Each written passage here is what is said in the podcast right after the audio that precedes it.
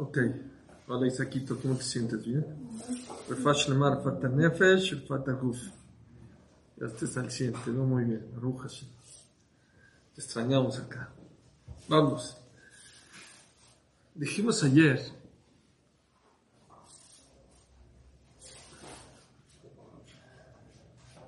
en la Macá, en la plaga de la oscuridad, dice el Pasuk, lo Rawish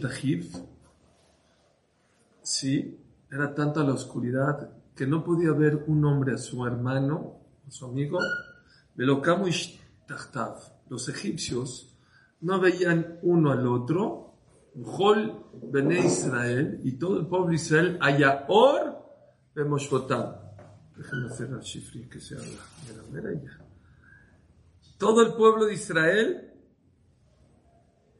Ya. Ay. Perdón, me equivoqué. Isaac Credit te dice anfitrión, porfa, acepta a la gente que va entrando. Gracias. Y todo el pueblo de Israel había luz en sus hogares. Dicen los Jajmea Musar, los Rawish ¿saben por qué Baruj pudo castigar al pueblo egipcio? Los Rawish no veía uno por el otro, no se preocupaba un egipcio por el otro. Israel allá Orbe y todo el pueblo de Israel había luz en sus hogares, en sus moradas. Veían uno al otro, se preocupaban uno por el otro. Dicen que hay un midrash, hay un midrash que dice que el pueblo de Israel, cuando ya estaba harto y cansado de tanto sufrimiento, de tanta esclavitud, decidieron entre ellos empezar a hacer gesto uno por el otro, preocuparse uno por el otro, ver por el otro. ¿Saben dónde pasó también? Moshe Rabbeinu, quiero que entiendan, dice la Kabbalah, pongan mucha atención. Dice la Kabbalah así, que Moshe Rabbeinu, ¿por qué Akash Baruj escogió a Moshe Rabbeinu? Dice en Parashat Shemot, al principio, cuando empezó la esclavitud,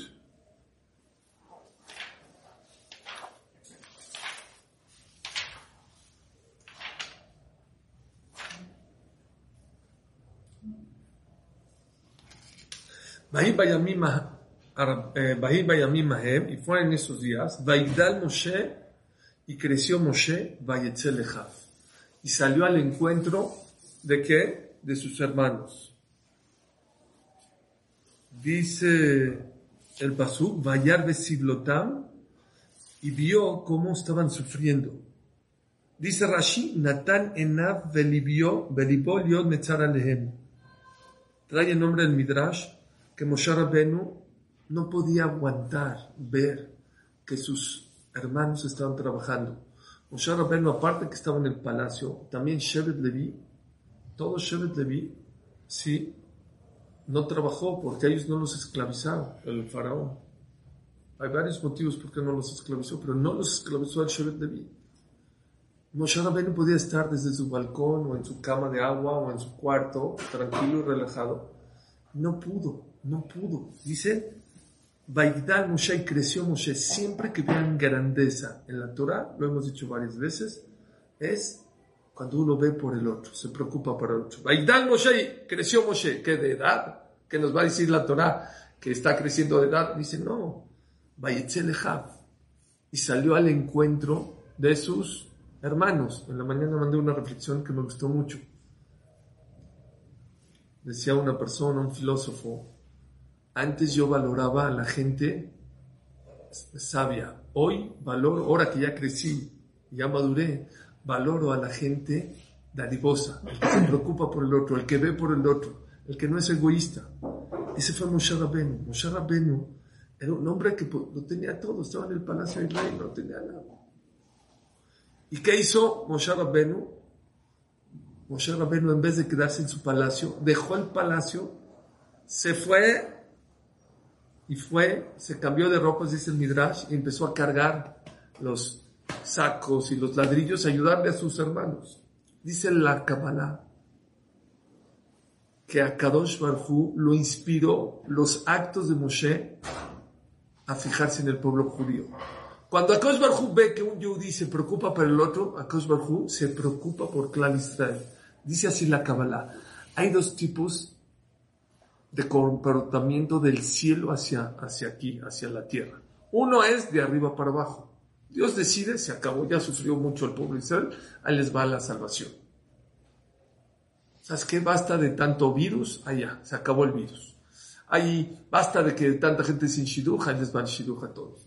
Falta de tanta falta de parnasá, ahí va. Existe, dice la Kabbalah, otro, otro concepto. No sale de arriba para abajo, de abajo para arriba. Escuchen qué concepto tan importante.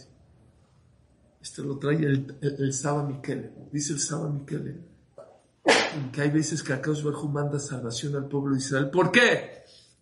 ¿Por qué? Porque un yudí sufre por el otro. Porque un yudí se preocupa por el otro. Cuando Akadosh Barhu ve que un yudí se preocupa por el otro o ve por su hermano y ve eso trae rahamim al mundo. Eso trae misericordia al otro. Es algo fuertísimo esto que le estoy diciendo. Qué importante es no ser frío con los demás. Hemos perdido la capacidad de asombro. Ya nada nos asombra. Ah, de COVID, hay otro. Ah, bueno, no me digas. ¿Y cuántos? Ya lo vemos como números. No son números, son personas. Y eso es lo que hizo Moshe Rabbeinu. Moshe Rabbeinu despertó la misericordia para todo el pueblo judío. ¿En qué? Oye, él podía estar en su casita, en su palacio y dejó todo para qué? Para ir preocuparse por los demás. No nada más Moshe Rabbeinu. Levi, Shevet Levi. ¿Quién sabe cómo se llaman los hijos de Levi? ¿Alguien sabe de ustedes? Los descendientes de Levi. Gereshon, Kehat y Merari. ¿Por qué les pusieron a sus hijos así Gershon, Kehat, Umrari? Está fuerte.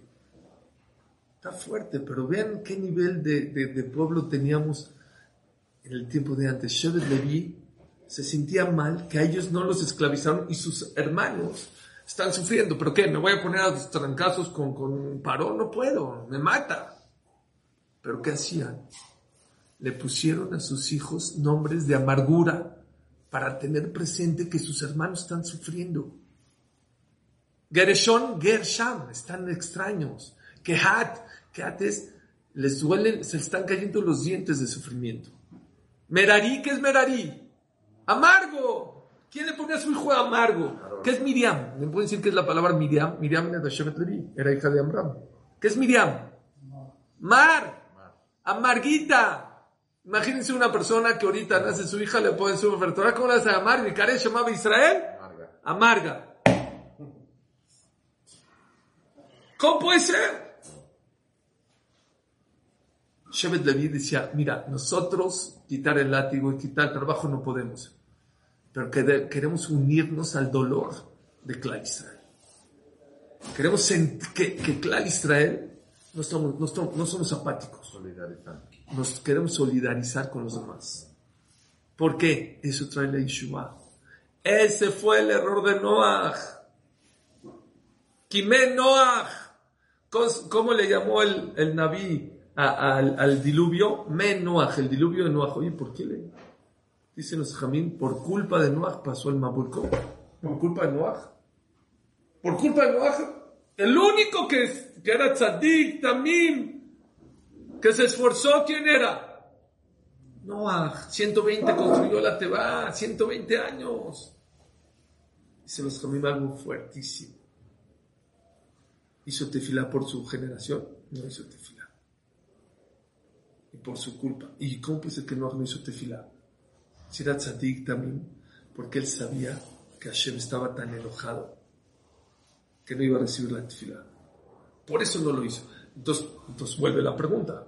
Entonces, ¿por qué dices que es por culpa de Noah el diluvio? Si Noah no rezó, está bien, no rezó porque él sabía que Hashem no lo iba a contestar. Estaban tan mal, tan corrompidos, que dijo, mejor no rezo, porque igual Hashem no me va a contestar. ¿Saben cuál es el argumento contra Noah? Hay dos maneras, híjole, se me enchina el cuerpo. Hay dos maneras de cómo Hashem puede salvar al mundo. Una con tefilá, claro, pide por el otro, dite y por el otro, reza por el otro. Hay otra manera. Cuando un yodí en China está sufriendo por el otro, puede ser que Akash Barhu Silva salve al de México, por el de China, o el de Argentina, por México, México el de Chile, o el de Chile de Colombia, o el de Israel, o el de Estados Unidos. ¿Por qué? Porque Akash Barhu es tan misericordioso que si Hasbe Shalom una persona, Hashem le quiere mandar un decreto contra Moshe pero Hashem sabe, a ver, perdón, les voy, a, hacer una introducción. Si una persona aquí roba, robó, robó, mató, lo agarra la policía, el Bedín lo agarra, ¿qué le hace? A la cárcel. Oye, espérame, pero ¿y su esposa? ¿Qué culpa tiene? ¿Sus hijos qué culpa tienen? En la tierra no podemos ver en su esposa y sus hijos porque entonces no puedes meter a nadie a la cárcel. No, ya, se acabó. ¿Sabes qué? tú mataste, tú robaste, a la cárcel. Oye, pero su esposa, ¿qué hacemos? Pero no tenemos que meter a la cárcel. Dice la Gemara, eso es solamente y exclusivamente cuando en la tierra. Dios no es así. Dios, escuchen, Dios, si sabe que una persona en la Patagonia, ¿saben dónde es la Patagonia? Al mm. final, de hasta abajo, se va a enterar cuando se enferme Moshe o Reubén, o Shimon, o Leví, o Isaac, o Raúl, el que sea. Hay un Yehudí en otro lado del mundo que va a sufrir y él no se merece ese sufrimiento, Hashem no lo castiga a esa persona. ¿Oyeron? No con tefilá, no estamos hablando de tefilá. Aquí Raúl, el, de la Patagonia, no sabe ni que está, ni pidió tefilá, pero cuando se entere que está enfermo, que le pasó algo, él va a sufrir y se merece su sufrimiento a Kadosh Baruj salve a esa persona por el sufrimiento de esta persona. Dos puntos muy importantes. Qué importante es solidarizarse con los demás. Qué importante es. Porque a lo mejor tú tienes de Juyot que tu amigo no tiene. Entonces no te puedes hacer de la vista gorda. Tienes que tratar de sentir el dolor del otro. Porque eso lo puedes sacar de sus problemas en la vida. Y otro consejo que les quiero dar, háganse amigos de jajamín, de gente tzadik, de gente buena. Porque si tú eres amigo de gente tzadik, de gente buena, estás más protegido. ¿Por qué? Porque Hazbe Shalom Hashem Barminan le manda a una persona algo. Y este jajam que es su amigo le va a doler, Hashem no se lo va a mandar.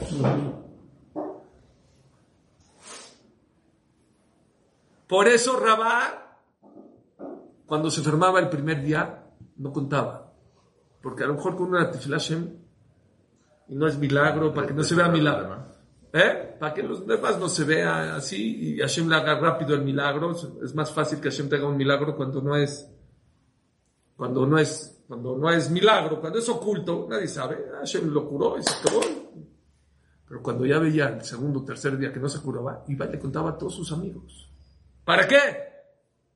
Uno, para que pidan tefilá. Dos, para que les duela. Y por el zehut del dolor del otro se salva este. ¿Entendieron?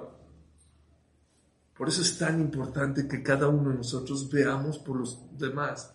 Que nos preocupemos por los demás. Que sientamos el dolor del otro. Qué importante sentir el dolor del otro. Yo trato, yo tengo en mi, iPhone, este, en mi teléfono una aplicación de Yeshiva, eh, de Yeshiva World o de Kikara Shabbat, noticias de Israel, noticias de Yehudi. ¿Por qué? Y me dijo, pero ¿para qué ves? ¿Para, si está en Israel la noticia que murió este, que la atropellaron, ¿para qué te deprimes? Mucha gente yo no me quedo. No, hay que solidarizarse. Aunque yo estoy en México, quiero ver, o hago tefilá, o por lo menos me duele, y a lo mejor ese dolor, a por despierta en el Shamaim una misericordia grande. No, yo no quiero escuchar esas noticias, no escucha, escucha, que te duela, que te entristezca. Ahora, si eres una persona que eres muy sensible, que te va a deprimir, bueno, ok, te va a afectar, lo, entiendo. Pero si puedes un poquito pensar, reflexionar, decir un teilim, ahorita no estoy hablando de tefilá, sin tefilá. Con más razón, si puedes pedir tefilá, vas a poner más cámara en Refaenu, en Rena Beonyenu, en muchas partes de la tefilá por esa gente. El simple hecho del dolor tuyo, ¿eso qué va a hacer? Va a hacer que a Baruj le quite ese sufrimiento a los demás. Es lo que dice el Saba Miquele. Así salió el pueblo de Israel de qué? De Egipto. ¿Y saben qué decimos en, en, en, en la? Aharit Gereshit. ¿Cómo va a ser la próxima Geulah? La del Mashiach. Fíjate atrás cómo fue en Israel. Como pasó en Israel, igualito va a ser. Quiere decir que nosotros hoy en día lo que tenemos que hacer es estar más unidos y sentir más el dolor y la preocupación del otro. Esto me volvió loco, estoy, me emocioné cuando lo vi. ¿Saben ustedes que Moshe Rabbenu, Moshe Rabbenu, cuando Hashem le dijo, oye, ¿sabes qué? Fuiste mi elegido para sacar al pueblo de Egipto. Tú te preocupaste por el pueblo judío, por lo tanto, sí, cargaste los bultos, les ayudaste. Eso me gustó, que eres sensible por los demás. Te voy a escoger para ti. No, yo no. ¿Cuánto, tiempo se, se, se, se, se negó Moshe Rabbeinu? Siete días. Siete días. ¿Saben qué es que Moshe Rabbeinu hubiera adelantado la salida de Egipto siete días? ¿Saben cuántos muertos, cuántos sufrimientos, cuántas mujeres embarazadas, cuántos bebés, cuántos niños? Imagínense, escuché algo terrible, pero se los tengo que contar. Auschwitz se podía haber liberado seis meses antes. ¡Seis meses antes! ¿Y saben por qué se tardaron seis meses? Porque se estaban peleando los rusos y los americanos. ¿Quién lo va a liberar? Por Cabot. ¿Cuánta gente murió en esos seis meses? ¿Cuánta gente sufrió esos seis meses? Yo le hago una pregunta a Moshe Rabbeinu. Oye, Moshe, no la hice yo, Rabshach. Oye, ¿siete días te pones tus moños? No, ¿yo quién soy? Oye, ya, te está diciendo Dios, ve y sácalos rápido. ¿Cuál es la contestación de toda la vida que, siempre decimos? Ya se la sabe. Dijo Moshe Rabbeinu, ¿quién ha sido hasta ahorita? ¿Quién ha sido hasta ahorita el jajam de Egipto? Aarón, 80 años fue. El, el rap del Cairo fue Aarón. No lo puedo pisar. No sirve. No sirve. No siete días. ¿Por qué siete días? Ahorita voy a explicar. No sirve hacer muchas mitzvot pisando a un yehudi. Oye, pero vas a salvar a, a 600 mil. Sí, pero pisando a uno no sirve esa mitzvah. No sirve. ¿Cómo? ¿Conocen la letra tzadik? Tzadik. ¿Por qué se llama tzadik? Porque está cargando la yud, que es yud, un yehudi. El que carga un yehudi es un tzadik. ¿Sí o no? Entonces la Aleph también está cargando una yud a un yehudi. ¿Por qué no se llama tzadik? Preguntan los hasidim. ¿Por qué la Aleph que está cargando una yud no se llama yehudi? No se llama tzadik. Es un tzadik. Porque está pisando uno abajo. La Aleph carga uno, pero pisa otro. No, es, ese era el pensamiento de Moshe Rabbeinu. No sirve Boreolam. ¿Y por qué siete días? Hasta después de siete días dice Dios, ya sé por qué no quieres.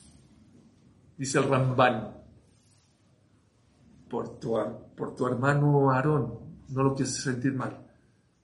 Yo conozco los corazones. El día que se entere Aarón que tú vas a ser líder, se va a alegrar. No te preocupes. Ah, cuando dijo sí, adelante. Esa explicación la he dicho cada año. De esa, o sea, me encanta, pero no estoy emocionado de esa. Acabo de una explicación del Baal Es el Baal algo impresionante. Impresionante. Dice el Baal no, no es por eso. ¿Saben por qué siete días se le negó Moshe Rabbenu? Vale ahora este ejemplo, es de los más bonitos que he visto hace mucho tiempo. Había una persona que iba caminando por la calle y vio a un amigo que se, cayó en un pozo. Se cayó un pozo. Dice, ayúdame, ayúdame. Intentó, pesaba mucho, le dolía la espalda, no podía sacar. Una vez, dos veces, tres, no podía sacar. ¿Qué hizo esta persona? Se echó al pozo. Dijo su amigo, estás loco. ¿Estás loco? ¿Qué haces? Antes era uno, tú estás afuera, me ibas a sacar. Ahorita los dos adentro, ¿cómo le vamos a hacer? Vean lo que le dijo. Le dijo, cuando estaba afuera, intenté salvarte y no pude. ¿Sabes por qué no pude? No sentí tu dolor. No estoy sintiendo tu dolor. Ahorita que ya me metí al pozo y los dos sentimos lo mismo, súrbete acá y luego te vamos a sacar a mí. Vale millones este ejemplo que le estoy diciendo, vale millones. Qué importante es ponerte en los zapatos del otro.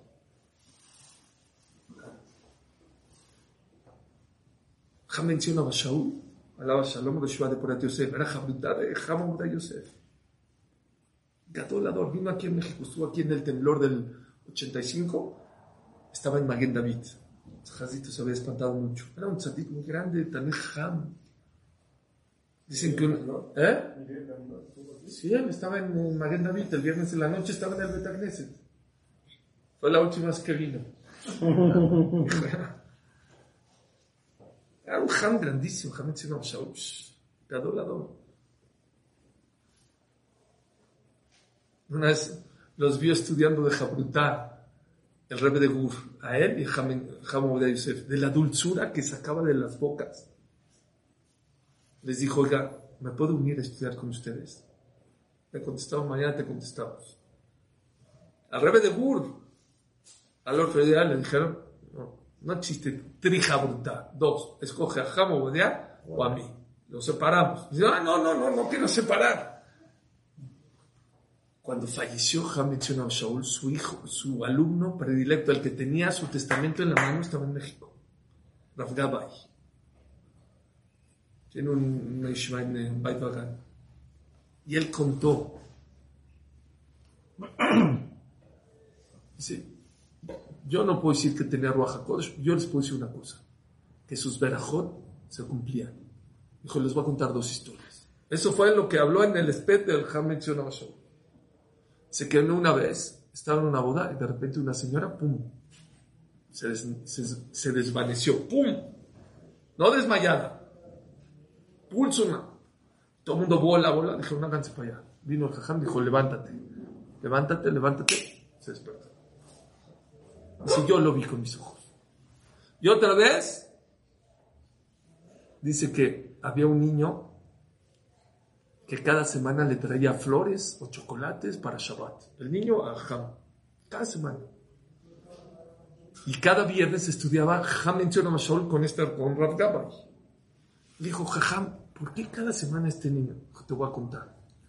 Este niño me lo trajeron en silla de ruedas. Dijo que no podía caminar. Me, me pidieron que le dé verja. Y le dije, párate la silla. No, párate, párate, se paró. Dijo así el jajam. En su expediente del doctor del hospital, ¿qué dice? El niño, no sé, Reuben Ben Shimon, se curó con la bendición del rabino Jajam menciona a Shaul. Después de 15 años o 10 años, vino su hijo menciona a Shaul a México. Estuvo aquí hace tres años. Me acuerdo porque fue un, poco, eh, apenas había fallecido mi, mi papá, la Le dije, jajam, el alumno de su papá contó que su papá le dio una braja a un niño y que en el expediente dice, este, este niño se curó con la de Shaul. Dice, es verdad, y yo tengo copia de ese expediente. Yo tengo la copia del expediente en mi casa. ¿Por qué les qué tiene que ver con lo que estamos hablando? Le preguntó Rab Gabay, ajá mencionó a Shaul, ¿por qué sus verajot se cumplen y las de verajot de otras personas no se cumplen? ¿Saben qué le contestó? Pensó, dijo, creo yo, porque yo quiero a cada Yehudi como a mí mismo. Los amo, los quiero. No me importa con kippah, sin kippah, con barba, sin barba, hasidim, litaim, ashkenazim, sefaradim. A todos los quiero igual.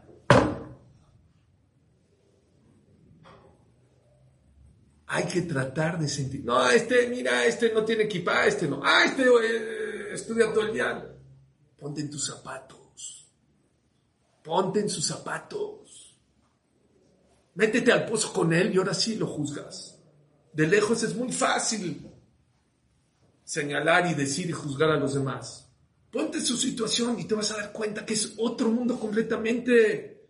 Vas a querer ayudarlo, vas a querer estar con él. Es lo que hizo esta persona, se echó al pozo. Me dijo Isaac, mi hermano, que decimos en, todos los días en el Biduy, ya hazlo haz otra ot. Dimos malos consejos. La verdad, cuando alguien viene y se acerca y te pide un consejo, muy, o sea, puede ser que una persona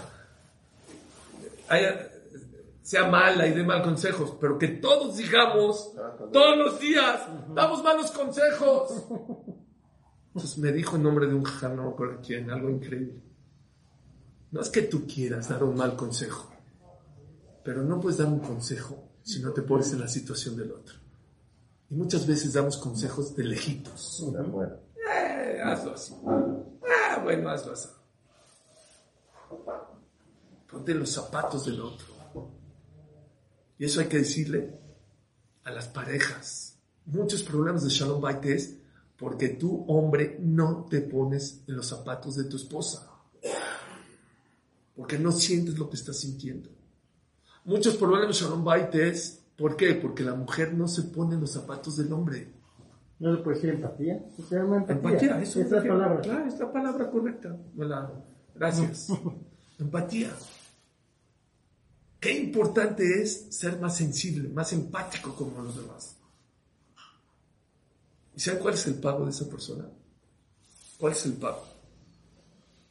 Bueno, antes del pago, el Jafetz una vez, en la Primera Guerra Mundial, escuchó, se, despierta su esposa a mitad la noche y no está en la cama. ¿Qué hay? Lo ve al Jafetz dormido en un banquito así.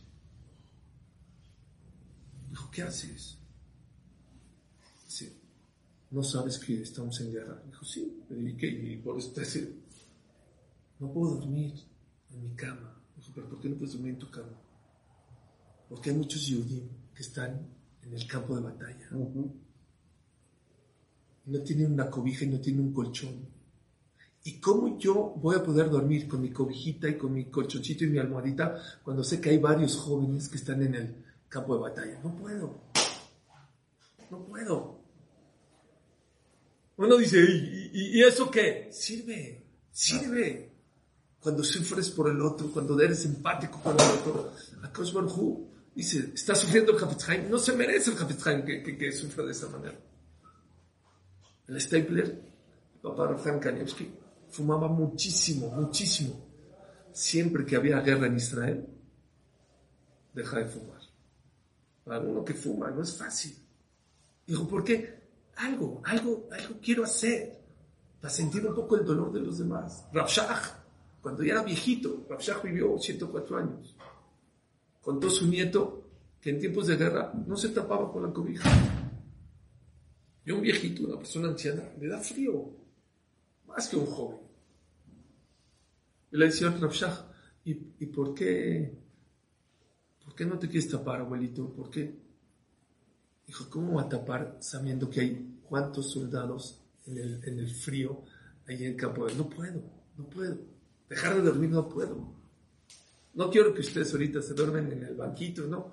Pero ser un poco empáticos. Un poquito sentir el, dolor del otro, ver por el otro, preocuparse por el otro. Eso cambia. Cambia la situación. Puede traer la geulá. ¿No, no ¿Están entendiendo lo que estoy diciendo? No es algo bonito. Ah, qué bonito concepto. Puede cambiar el mazdal de una persona. Si hay una persona que no tiene shidduch, a lo mejor tú no eres para, darle shidduch, buscarle shidduch. A lo mejor una persona no tiene trabajo, a lo mejor tú no puedes o no puedes darle o no puedes darle dinero, no. Pero que te duela. Llegó una persona que estaba necesitado con Rafam hace muchos años. Rafam fue uno de los grandes de, de, Estados Unidos. Falleció en el 2001. Le dijo, Jajam, recomiéndeme con alguien que, que, me dé que me, que me dé dinero para mí. No me acuerdo si era para, para o para casar a una hija. usted tiene muchos amigos ricos y esto. Dijo, es que de verdad no puedo. Le acabo de pedir a este, a este para el Ishua, para él. De verdad no puedo. De verdad, me encantaría, pero no puedo. Perdóname. Y así veía sus tarjetas. No, la verdad no puedo, perdóname. Se salió. Ya, bueno, gracias, se fue. Lo entiendo. Regresó el Gabay y ve a Rapam llorando. Dijo, pero ¿por qué llora? De verdad que le quiero ayudar, pero no puedo. De verdad no puedo. A este le hablé ayer para esto. Este lo No los puedo estar tanto acá. Ok, no puedes. No le puedes ayudar. Pero que te duela. Que te duela que no puedes ayudarle a la persona.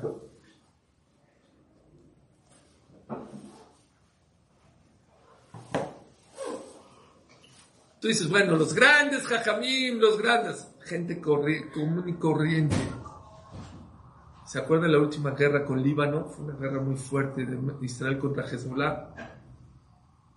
Hezbollah echó, no sé, cientos o miles de cohetes al norte, a Haifa, ahí al Golán, todo arriba. La gente no podía vivir. ¿Qué hicieron en, Israel? Yo vi, lástima, ¿no? Por ahí debo tener el link. Abrieron una página, los del sur de Israel, diciéndole a los del norte, en mi casa, vénganse a vivir aquí al sur. En lo que acaba la guerra, vénganse a mi casa. En mi casa caben tres. El otro dice, en mi casa caben seis. El otro dice, en mi casa caben cuatro. No estoy hablando de Rabshah, no estoy hablando Gente que a lo mejor ni cuida Torah Mitzvot. ¿Sabían? Ah, uno dice, ay, Baruch Hashem, yo estoy, este, yo estoy en el sur. Ah, Baruch Hashem, que a mí no me toca esta guerra. No, pero haz algo por los demás. Intenta, por lo menos que te duele. A lo mejor nadie se va a inscribir, nadie se que mover a tu casa. Pero que te duela. Demuestra que te duele. Rafshah falleció Erev Shabbat. Rafshah vivía en Beneverak. Fueron a su a su entierro, un millón de personas. Un millón de personas. Shabbat era muy cortito, era por como ahorita, empezaba muy temprano, cuatro, cuatro y media era Shabbat. Entonces, millones de, perdón, miles de personas, miles de personas que fueron a Beneverak, de Jerusalén a Beneverak o de otras ciudades, ya no pudieron regresar a su casa para Shabbat, porque se hizo un lío en las carreteras, porque fueron casi un millón de personas. ¿Cómo pues? Entonces, mucha gente se quedó atorada en Beneverak. No lo van a creer. Tengo amigos que estaban ahí en Beneverak. Las misceláneas, las Macolet, empezaron a sacar jalot y vino gratis a la calle. Y repartían gratis, se me china el cuerpo. La gente en los balcones pues decía, a mí me caben dos, vénganse a dormir. Otros decían, a mí me caben dos para comer, cuatro para comer. Eso es clan Israel. Y eso trae la Yeshua. A Harid Kereshit. Al final, ¿cómo va a ser? Al final la que ¿saben cómo va a ser? Como fue en Mistral. Moshe se preocupó por los demás, Moshe se preocupó por Aarón. Clan Israel empezaron a hacer Gesed. Israel Todo el pueblo de Israel veía uno hacia el otro, se preocupaba uno por el otro. Otra vez, a lo mejor no tienes las herramientas para ayudar física, no importa. La mejor ayuda muchas veces es ser empático, que te duela. ¿Cuál es, cuál, es el pago? ¿Cuál es el pago de aquella persona que es empático con los demás? Está escrito que cuando salieron de Egipto, Hashem le ordenó a Moshe que ponga ministros, jefes de cabezas, de tribu. Había jefes de mil, jefes de cien, jefes de cincuenta. ¿Cómo escogió Moshe? ¿Quién, quién todos eran, todos eran esclavos? ¿Cómo escoges quién es mejor? ¿Eh? ¿A quién pones de cabeza? Todos eran esclavos. En una sociedad, ah, no, pues al jajam lo voy a poner aquí. Aquí todos eran esclavos. No había estatus, no había este es más abolengo. Todos. ¿Cómo le haces? ¿Qué dice el Midrash? ¿Cómo Akosh escogió? Le dijo Moshe, ¿cómo escojo? ¿Saben ustedes que los egipcios pusieron capataces, Yehudim, a cuidar a los, a Yehudim? ¿Ustedes creen que los egipcios van a quedar toda la noche, todo el día checando a los Yehudim? No, ellos ponían cuotas, ellos ponían trabajo a los Yehudim. Y el que no llegaba, él tenía que reportar el capataz Yehudí y le decía, mira, este fue el reporte, este no trabajó, este sí, ya castigaban a este. Y si no daba el reporte bien, ¿a quién le castigaban? Al capataz. Hubieron muchos capataces que por no hacer sufrir a sus hermanos, no daban los reportes y les pegaban durísimo y los torturaban. Dijo Koshberhu, esos, esos son los ministros. Los que pudieron soportar golpes en la espalda por sus hermanos, quiero que ellos sean los ministros. Esos son los que son grandes en clase los que sufren por los demás, los que ven por los demás, esos son los que son grandes en Clan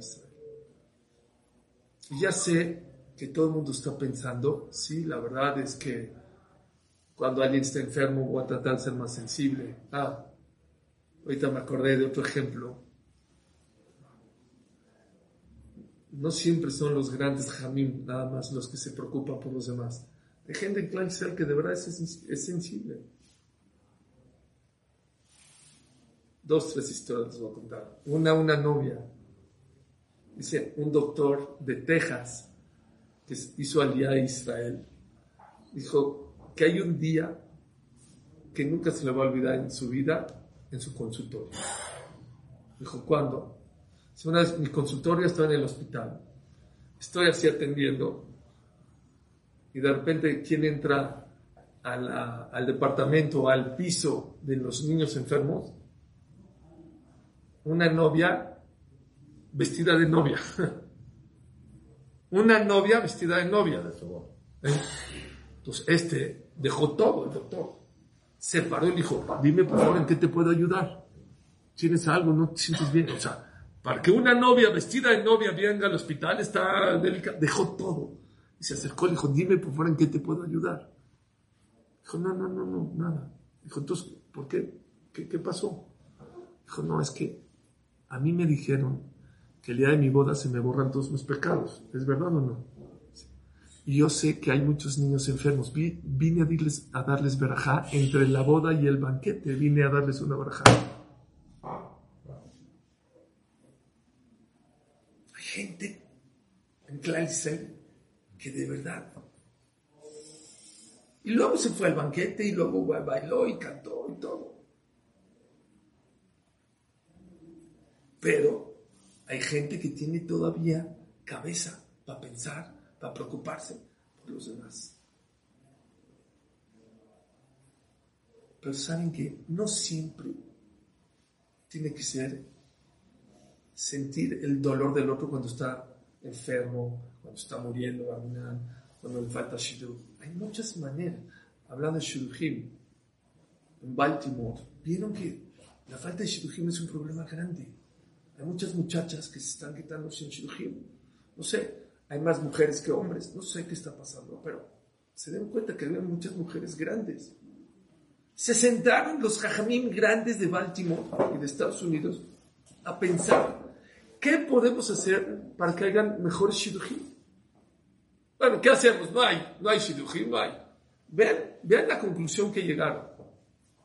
Llegaron allá es muy, muy común de casamenteros, Shadchanim. ¿Saben qué llegaron? Hicieron un comité de fondos, todo Shadchan, todo casamentero, que haga un shiduch, que sea de la misma edad la mujer que el hombre, o que sea más grande la mujer que el hombre, le van a pagar al Shadchan 3 mil dólares. Y ese año empezaron a crecer los shidduchim. ¿Por qué? Se dieron cuenta que hay más hombres que mujeres. No, pasa nada, cásate con uno más que, sea más chico o de tu edad. No pasa nada. Y no está en contra, ¿eh? Muchos jamín se han casado y no pasa nada. Obviamente la mujer nos va a dominar, si, si, son más chicas y nos dominan, pero no importa. Pero hay gente, quiero que me entiendan este concepto. No solo cuando el otro está enfermo, no cuando el otro no tiene hijos, no cuando... No solo eso. Hay otros aspectos. Dice el alter Michele, no, perdón, es Freude, la del Freude, algo increíble también. En la, en la, en la plaga de la langosta, dice, ¿qué pasó? un segundito.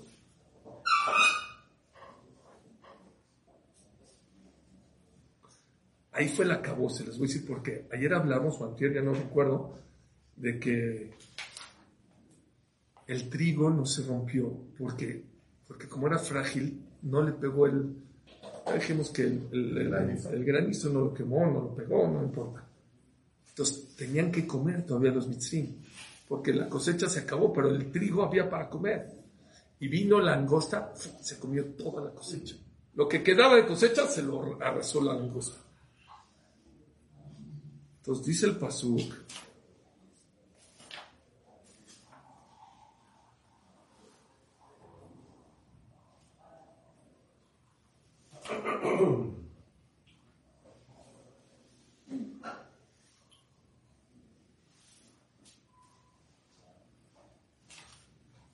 Dice el Pasuk. A ver, no, perdón, antes. Ahí está. Vean. Dice el Pasuk así. Vaya Hashem el Moshe, netete a Mitzrayim. Extiende tus manos sobre Egipto. Vean, ve. ¿Sí? Y va a empezar a llegar la langosta, vaya a leer Mitzrayim, va a subir a la tierra de Egipto, viajarle con la Se va a comer toda la hierba de la tierra y todo lo que sobró el barat, el, lo, lo, que dejó el granizo, ya les dije que ese es el, el, el trigo. Vaya Moshe Mateo a leer Mitzrayim. Y vino Moshe y extendió el, el, el mate, su bastón. sobre la tierra de Egipto. Vino un aire tremendo. Vino el aire, ¡fum! y trajo millones y millones de langostas. Vaya al al Coret Misraim, vaya a Bejol Gabul Misraim Kabed Meot. ¿Hasta dónde llegó la langosta? Hasta los límites de Egipto. Lo hay que que nunca hubo ni va a haber una plaga de langosta como en esa época. Nunca va a haber. Bajase ten colares.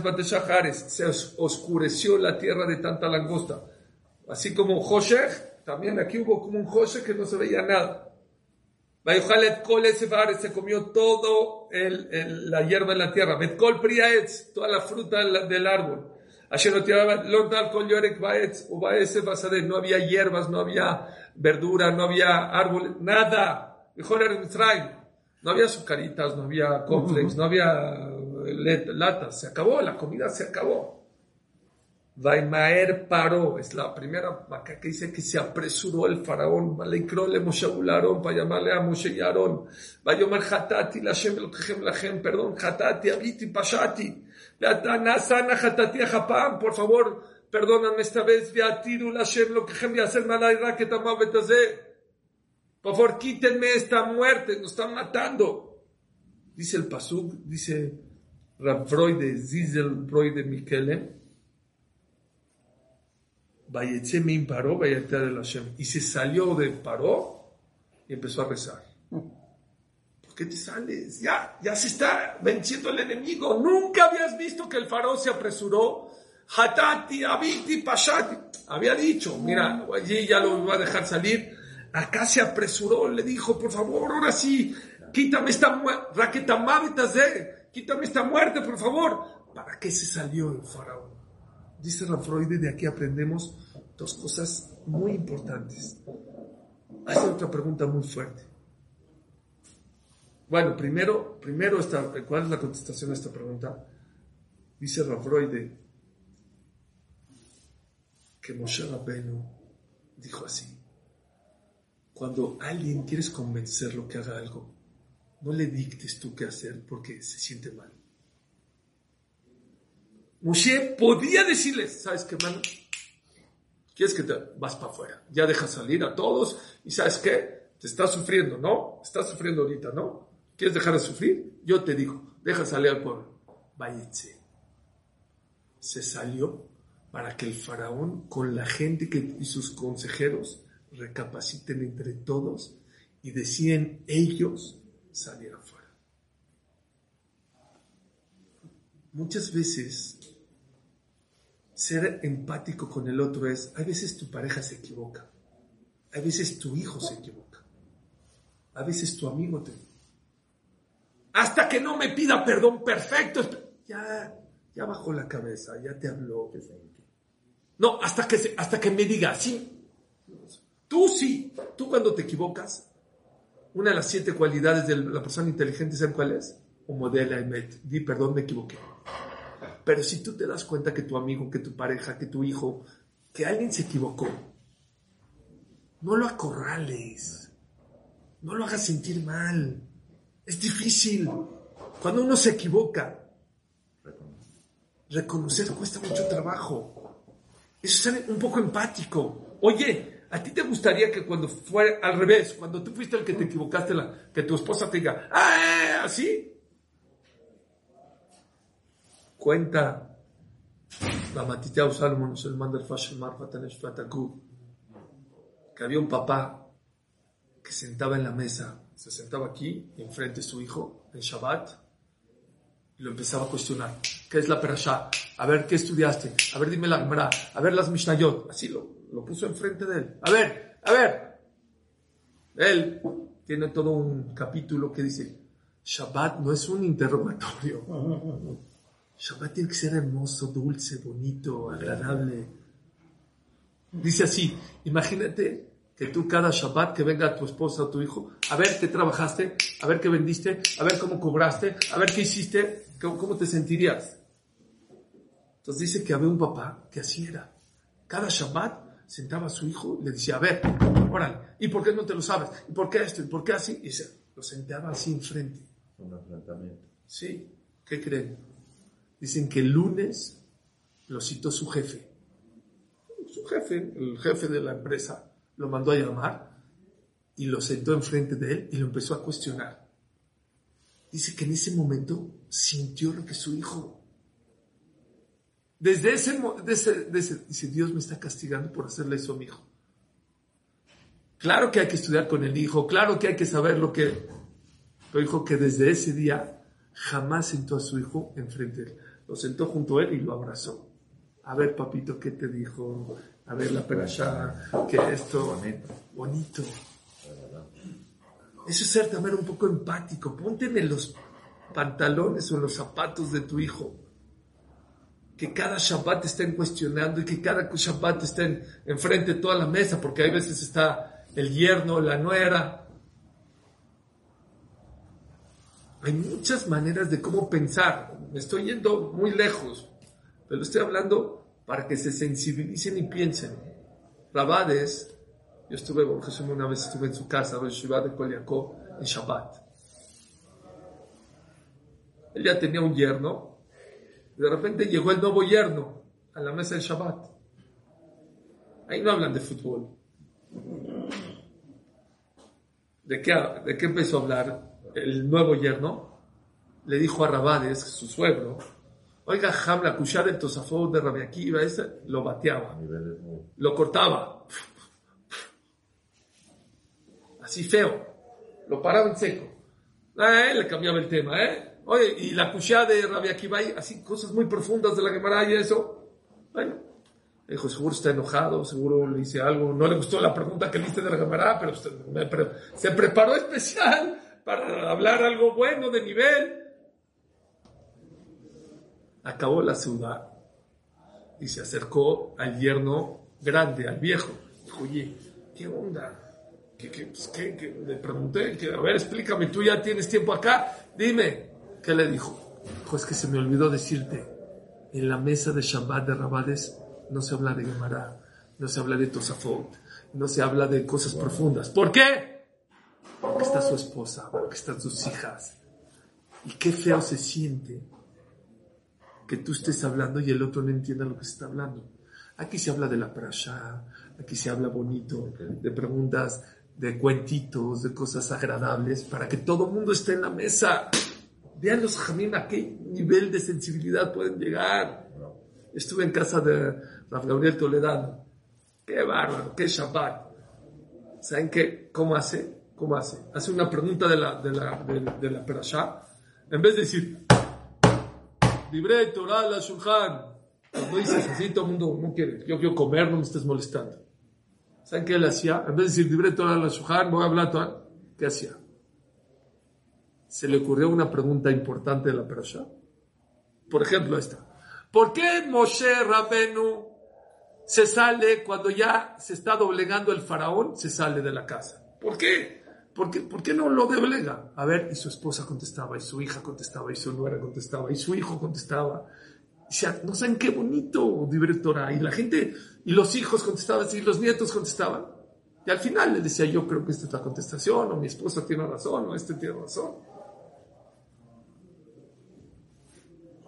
¿Cuál fue su cabalá de Rav Dessler? Se los dije en Elul. Su recibimiento. Uno dice no hablar la sonara del otro este. Su cabalá, vean hasta dónde puede ser empático con los demás. Hijo, puedo alargar mucho, me voy a alargar dos minutos más. Rav Dessler dijo, voy a hablar con el que se me presente en la vida de lo que le gusta a él, no lo que me gusta a mí. A él le gusta hablar de fútbol, voy a hablar de fútbol. A él le gusta hablar de Gemara, de Alajá, voy a hablar de Alajá. ¡Qué importante! Llegó una persona, esto lo oí de Rafran, se operó de los tobillos. De los tobillos. Y una persona estaba ahí en el hospital, en el cuarto normal, y una persona que fue a ver a una mujer que dio a luz esto, pasó, ay, ¿qué pasó? ¿Por qué estás acá? no es que, que lo operaron de los tobillos, de los tobillos. Toda la vida con el frío te van a doler. A mí me operaron de los tobillos. Jazito, lo mataste. Todavía no se recupera de él, ya lo mataste.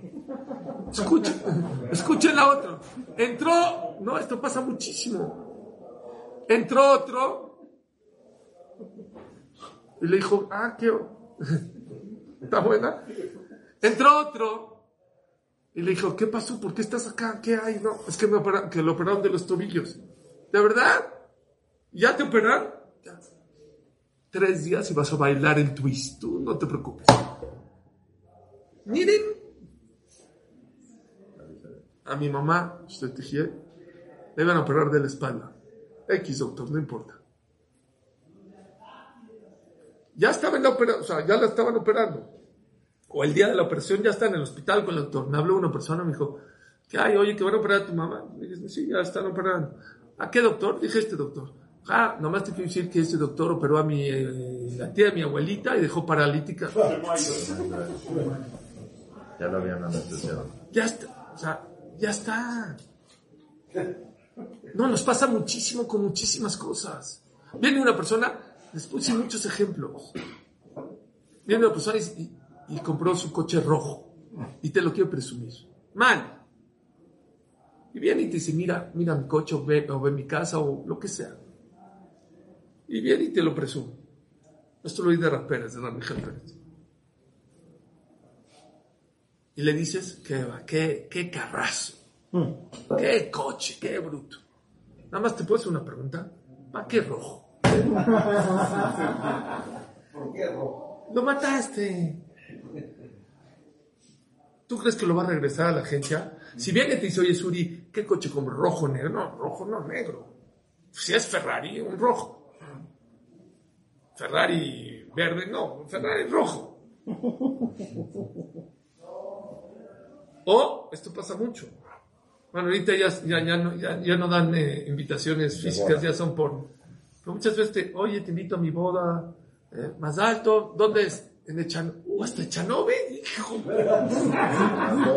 Yo vivo por A las dos. ¿Pero por qué a las dos? ¿Por qué no a las seis? Tipesh, ¿tú crees que va a cambiar la, la fecha de la boda por ti? ¿Tú crees que lo va a cambiar? Hazit, a lo mejor este se tardó años en encontrar el Shiduk y hasta que se arregló la pareja y encontró la fecha y está feliz y está emocionado. eso nos pasa todos los días. No ser empático, no ver por los demás. Y eso retrasa la Geulá. Rav Shlomo Zalman Orbach ¿saben cómo llegaban las invitaciones? Por correo. Cuentan que cuando pasaba por el buzón de su casa y sacaba una invitación, decía, uff, Baruch Hashem, qué alegría una boda. La, abra- la abría, ay, aparte es de mi familia, más alegría. Hay que ser más empáticos.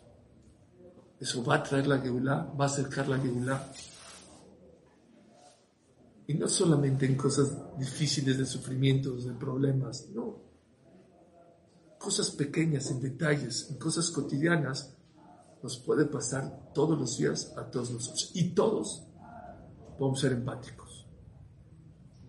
Y guárdense este ejemplo que yo creo que es el mejor ejemplo que ha hablado sobre este tema. Cuando no puedes ayudar a tu amigo porque no estás en el pozo, échate al pozo con él. Y ahí es cuando lo vas a poder ayudar. Es lo que hizo Moshe. Empatía. Empatía.